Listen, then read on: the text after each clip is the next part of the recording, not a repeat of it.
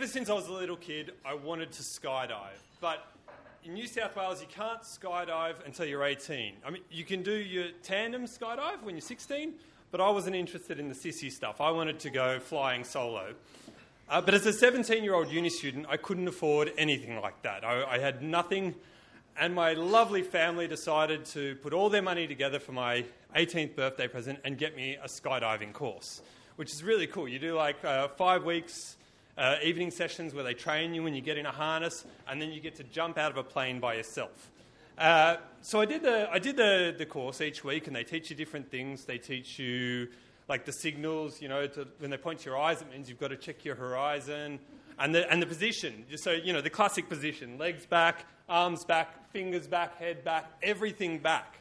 And they, they give you the signal for that is when they shake you. So whenever they would train you, you know, you'd be in the harness, they'd shake you and you'd, like a little starfish, you know, you've got to throw everything back.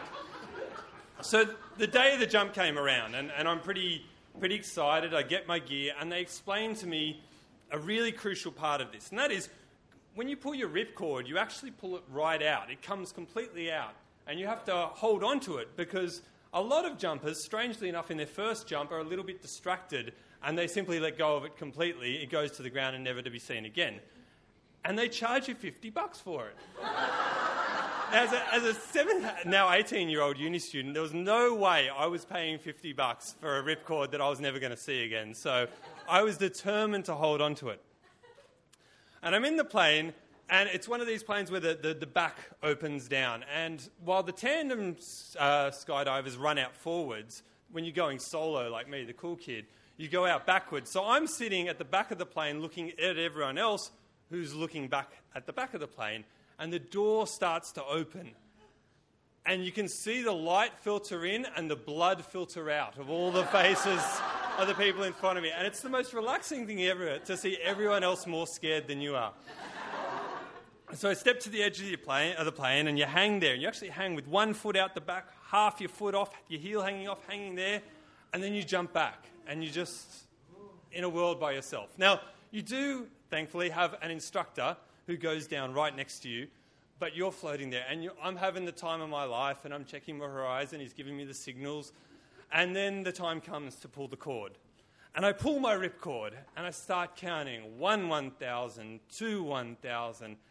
And I get to two and a half and my parachute still hasn't opened. So at this point, I'm going to explain to you how a parachute works. It's a good time. Uh, you pull the ripcord, and a little spring sends a mini parachute up, and that catches the air, and then the mini parachute pulls the rest of the parachute open. So, what they train you in the course is that it, sometimes your little mini parachute can get stuck in your own slipstream. So, you count to three, as I was doing, and then you roll sideways, and then the wind will catch it, and all is good. Unfortunately, that's not what happened with my parachute. The spring became completely jammed in the casing.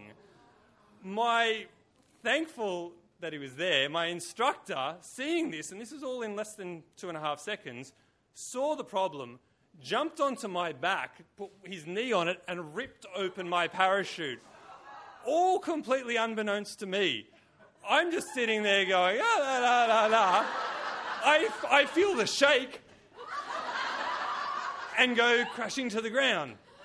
Anyway, so the parachute comes out. I'm happy. I'm floating down. I'm, you know, the happiest man alive. And I get down. We get back to the, to the center, and I start taking off the gear. And he says, Look, I need to explain to you what happened. Your, your parachute was busted. And it, it, it, it, it and you saying no. And strangely enough, my first reaction was, cool. I went skydiving and my parachute didn't open. So I'm happy. I'm packing up my gear. I take it back to the counter, and the lady says, Where's your ripcord?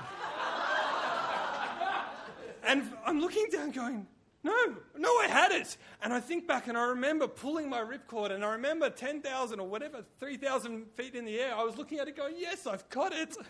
And I don't know what happened. So I can't produce it. So begrudgingly, I fork over the 50 bucks.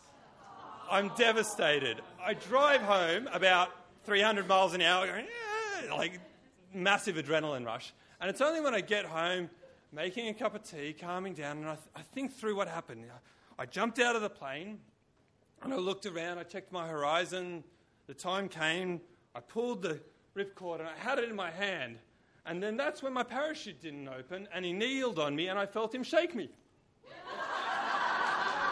Thank you.